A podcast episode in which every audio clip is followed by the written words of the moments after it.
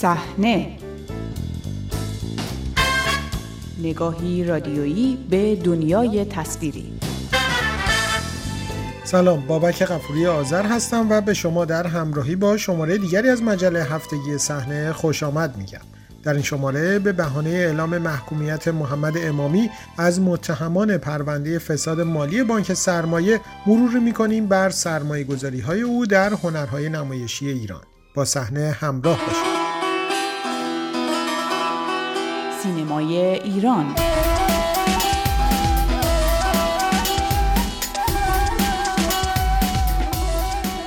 روز سهشنبه سخنگوی قوه قضایی جمهوری اسلامی اسامی تعدادی از محکومان پرونده فساد مالی در بانک سرمایه را اعلام کرد و از محکومیت محمد امامی گذار تعدادی از آثار نمایشی سالهای اخیر به 20 سال زندان و رد مال خبر داد. محمد امامی به جرم اخلال کلان در نظام اقتصادی از طریق تحصیل وجه از راه نامشروع به 20 سال حبس و رد مال محکوم شده و همچنین انفصال از خدمات دولتی. محمد امامی سرمایه‌گذار آثار نمایشی مختلفی در سالهای گذشته بود. از جمله سریال های شهرزاد و شاهگوش و فیلم هایی چون ابد و یک روز خوب بد جلف کاناپه مغزهای کوچک زنگ زده خوک و مصادره. سرمایه های گسترده او در تولید آثار نمایشی مختلف و صرف هزینه های قابل توجه باعث شد تا موضوع ورود سرمایه های مشکوک و آلوده به سینما به یکی از مهمترین اتفاقات سالهای اخیر هنرهای نمایشی ایران تبدیل شود.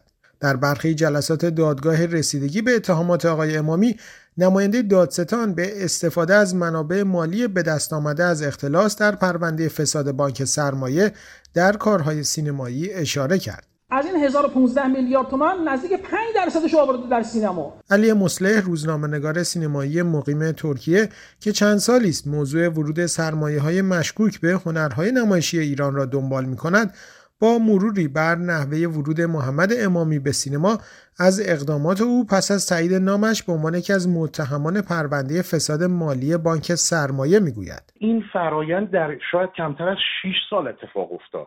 یعنی از زمانی که اولین بار اسمش شنیده شد و بحث پولشویی و پولهای آلوده مطرح شد تا وقتی که مشخص شد دیگه حکم قطعی براش صادر شده. و این وسط باز اتفاقای عجیبتری هم افتاد. مثلا در یک اتفاق بی سابقه از داخل زندان با یک روزنامه سراسری مصاحبه کرد.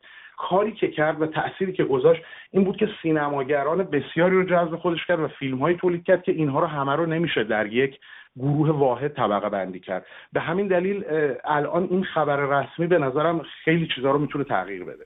ابعاد گسترده حضور محمد امامی در هنرهای نمایشی ایران باعث طرح انتقادهایی از عملکرد برخی سینماگران همکار او شد و به بحثهایی درباره درستی یا نادرستی استفاده از سرمایه های مشکوک و آلوده به دست آمده از فرایندهای غیر شفاف در حوزه فرهنگ و هنر دامن زد. با این همه حتی پس از بازداشت آقای امامی اظهارات و نامه های مختلفی از سوی برخی سینماگران در حمایت از او منتشر شد. علی مسلح دلایل همکاری گسترده بسیاری از سینماگران با افرادی چون محمد امامی را در موضوع دشواری تأمین سرمایه تولید آثار نمایشی در سالهای گذشته می‌داند. شاید در یک کلمه اگه بخوایم این رو توصیف بکنیم میشه منفعت طلبی و بعد اینکه هزینه های تولید فیلم و سریال در ایران به شدت بالا رفت و به یه نقطه رسید دولت هم به تدریج دیگه مثل دهه های پیش خیلی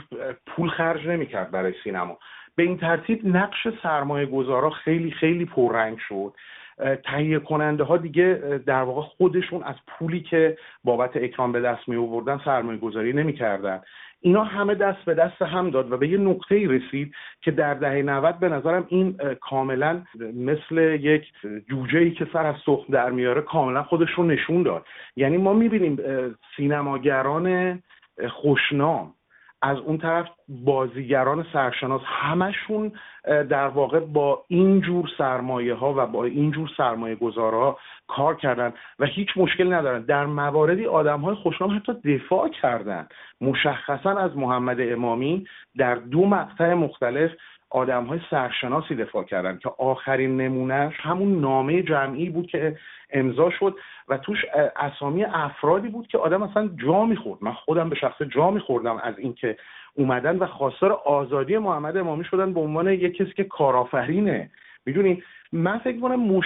اون چیزی که باعث میشه الان سینما ایران با پول آلوده با پول مشکوک با پول شویی و با آدم های مثل محمد امامی مشکل نداشته باشه اینه که در واقع سرمایه پیدا کردن برای تولید اثر نمایشی کار بسیار دشواری شده و از اون ور هم چیزی به اسم در واقع سود قطعی و تضمینی در سینما و حتی در شبکه نمایشخانگی وجود نداره. بنابراین دنبال سرمایه گذاری میگردن که بازگشت سرمایه براشون مهم نباشه. و این خود به خود می‌بره به سمت سرمایه هایی که خیلی از حالت افسار گسیخته داره. یعنی کسی که براش مهم نیست پول برگرده قطعا این رو از راه معقول و مشروعی به دست نیاورده. بنابراین این کاملا همهگیر شده در سینما و عرصه نمایشخانگی ایران. تا کنون واکنش چندانی از سوی سینماگران مختلف به خبر اعلام محکومیت محمد امامی دیده نشده است. هرچند پس از بازداشت آقای امامی نیز گزارشهایی از ورود افرادی مشابه او با سرمایه های مشکوک و استفاده از آنها در تولید فیلم های پرهزینه منتشر شد. علی مسله بر همین مبنا می‌گوید مناسبات سینمای ایران در سالهای اخیر به شکلی تغییر کرده که پذیرای این نوع سرمایه ها شده است. شاید حرف من بدبینانه به نظر برسه ولی به نظر من تاثیر آنچنانی نمی‌ذاره در همین فاصله که محمد امامی در زندان بود حداقل دو یا سه مورد سرمایه گذارانی وارد سینمای ایران شدن که به نظر من شاید سرنوشتی مثل امامی در انتظارشون باشه. یعنی آدم هایی که یک شبه نامشون مطرح شد با سرمایه بسیار بسیار وسیع پول هایی که بی حساب و کتاب بر روی پروژه هایی صرف شد که اینها از ابتدا مشخص بود در واقع مشخص بود سود مالی نمی‌تونن داشته باشن. یعنی به خصوص در دو سال اخیر که همهگیری کرونا باعث شده عملا سینما ایران اکران و فروش نداشته باشه فیلم های در ابعاد بزرگ و بسیار گرون تولید شدن که از سرمایه همینجور سرمایه گذارها در واقع بودجهشون تأمین شده. بنابراین من فکر کنم ما شاهد تکثیر محمد امامی هستیم در فضای سینما ایران و الان هم که این حکم محکومیت اومده همونطور که من بعید می‌دونم کسی در واقع ابراز براعت کنه از اون حمایت ها همونطور هم مطمئنم که هیچ کس با بقیه سرمایه گذارایی که مشخص نیست منشأ و منبع سرمایهشون کجاست مشکلی داشته باشه و این این فرایند همچنان ادامه پیدا می‌کنه. اعلام محکومیت یکی از چهره های نمادین مرتبط با استفاده از سرمایه های مشکوک و آلوده در سینما در زمانی روی می‌دهد که جریان رسمی سینما ایران همچنان درگیر مشکلات مختلفی از جمله کاهش چشمگیر مخاطبانش است. موضوعی که برخی تحلیلگران آن را در کنار افزایش مشکلات اقتصادی ناشی از شرایط خاص سیاسی اجتماعی سالهای اخیر و مرتبط با شدت گرفتن مباحث انتقادی از عملکرد سینماگران می‌دانند.